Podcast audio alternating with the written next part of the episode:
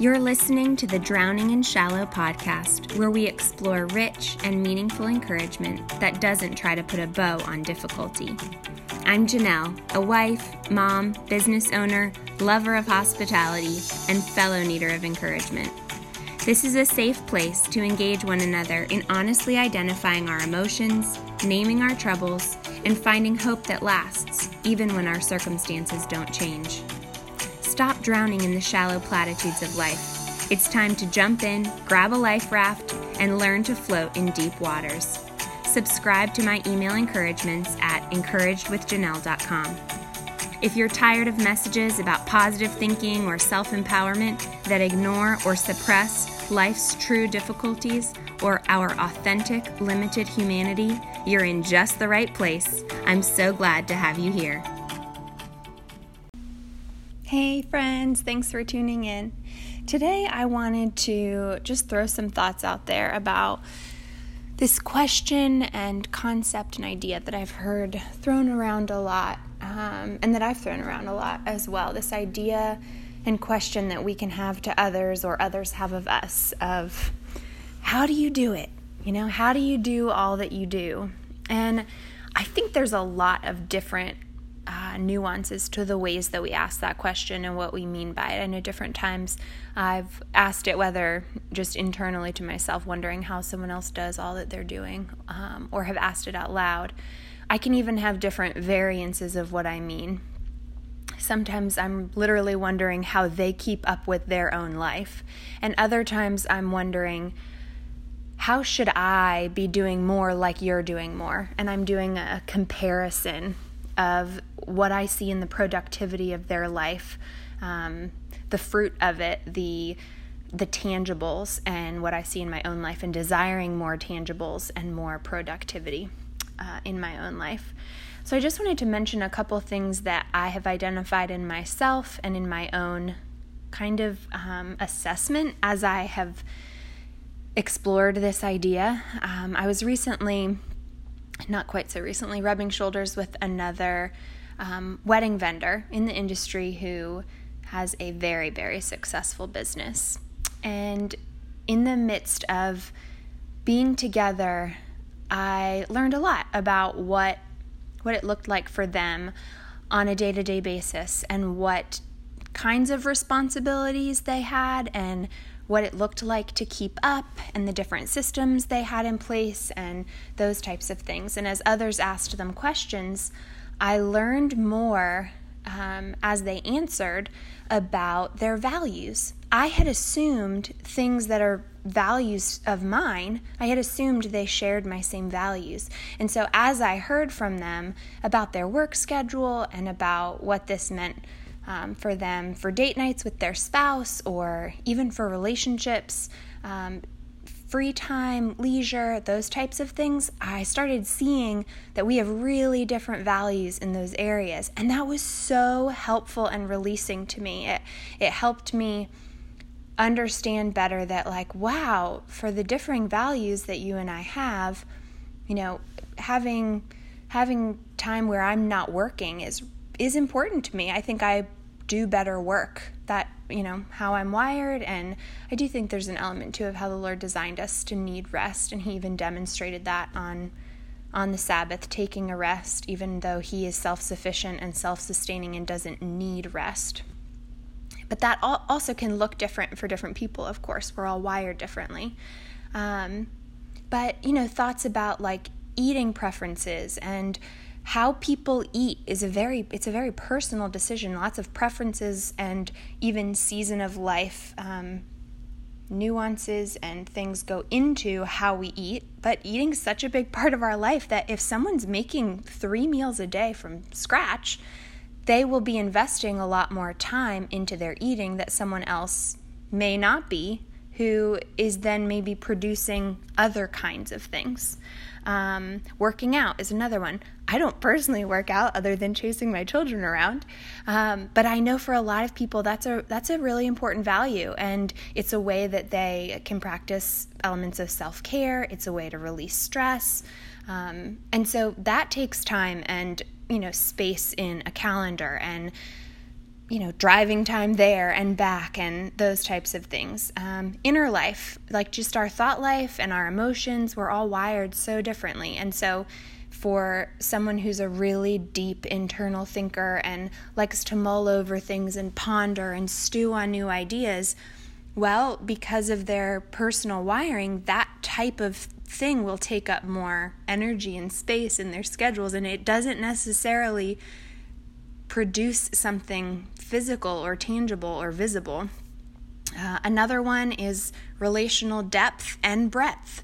Um, you know, how many people and then the depth of those relationships that we have. Those also take kind of unseen energy and our different values that we have. Some people can only, you know, have a certain depth with so many people. We all we all have our own capacities, I guess what I'm saying, um, and we need to be able to have freedom to have those capacities. Financial preferences is another one.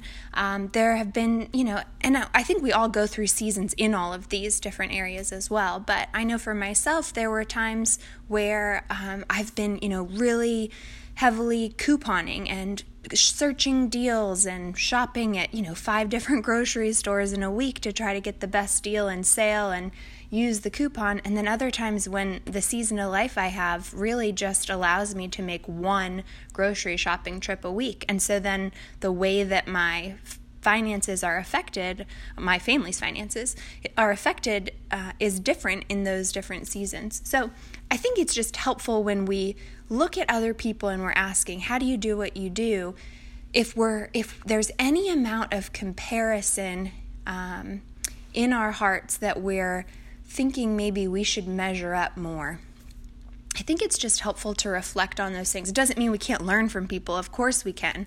There are so many life hacks that one another has that, um, you know, thinking outside the box and doing things a different way is so, so valuable. Um, other things I've thought of, you know, obstacles that we can be familiar with in our own lives that others don't have to overcome. Um, they have their own set of obstacles. We all have obstacles. It's one of the one of the um, great equalizers of being human. We all have obstacles. They're just different, and are we aware of our own obstacles? It's likely we're not aware of the person who we're looking at's obstacles. We only see the good, we only see the things that they're overcoming or um, the tangibles, and we can easily forget that they have struggles too.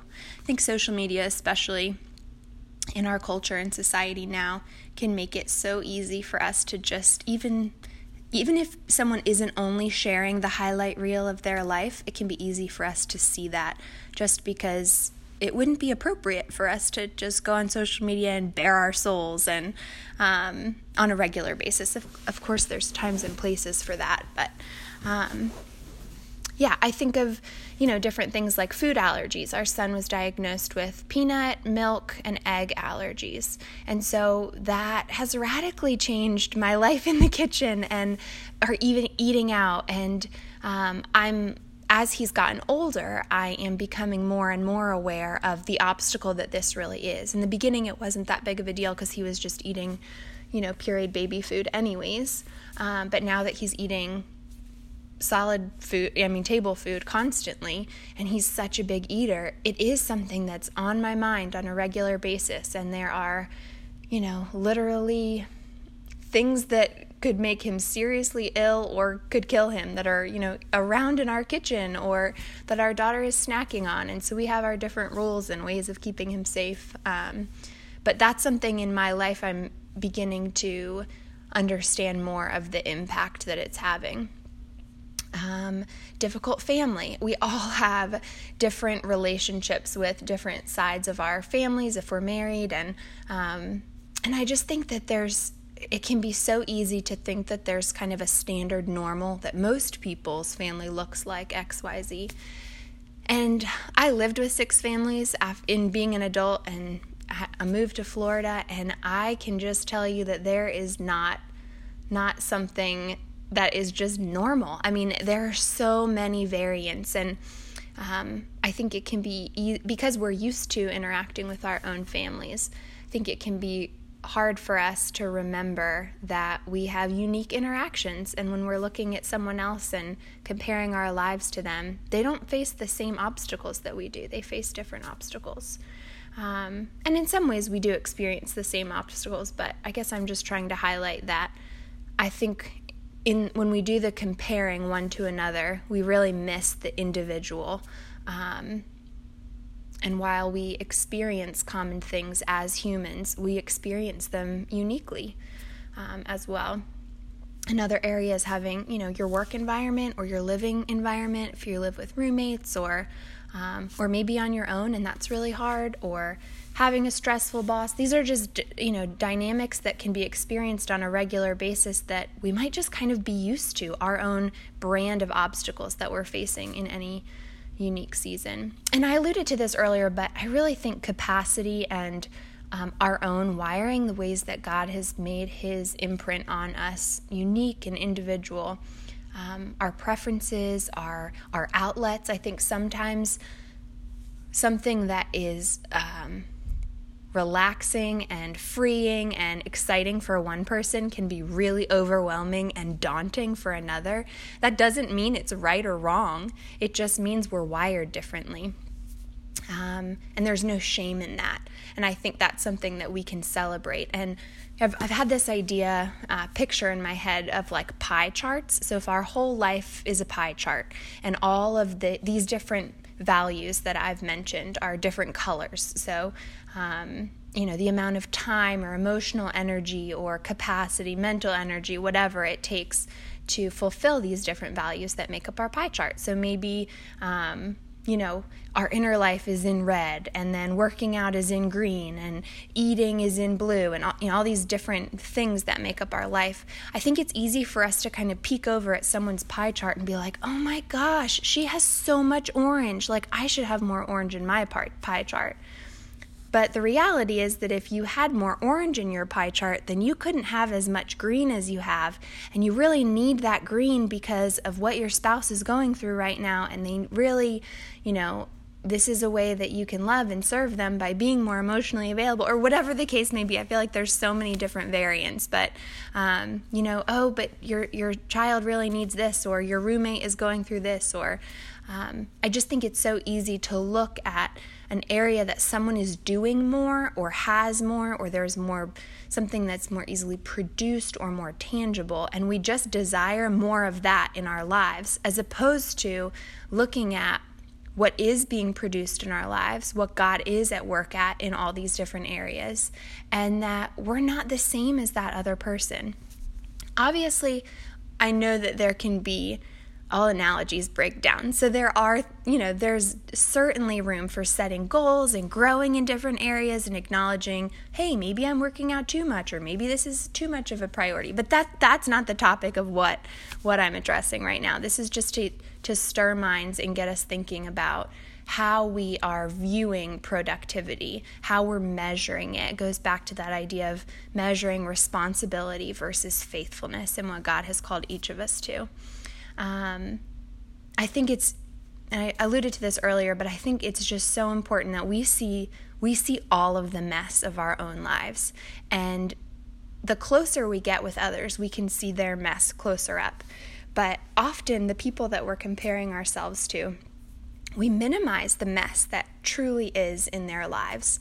And um, I just think that there would be so much more freedom that we would experience if we would embrace I know I've experienced freedom when I've embraced my own limitations for certain seasons and not compared what my life is producing that is physically measurable um, with what I see other people's lives producing in measurable ways because there are so many immeasurable things that are of such value. Um, so, anyways, that's just a little maybe journal prompt or something to ponder or talk about with a friend um, or share thoughts with a spouse, but I hope it's helpful. Thanks so much for joining us today on Drowning in Shallow. Go ahead and click that subscribe button so you don't miss an encouragement.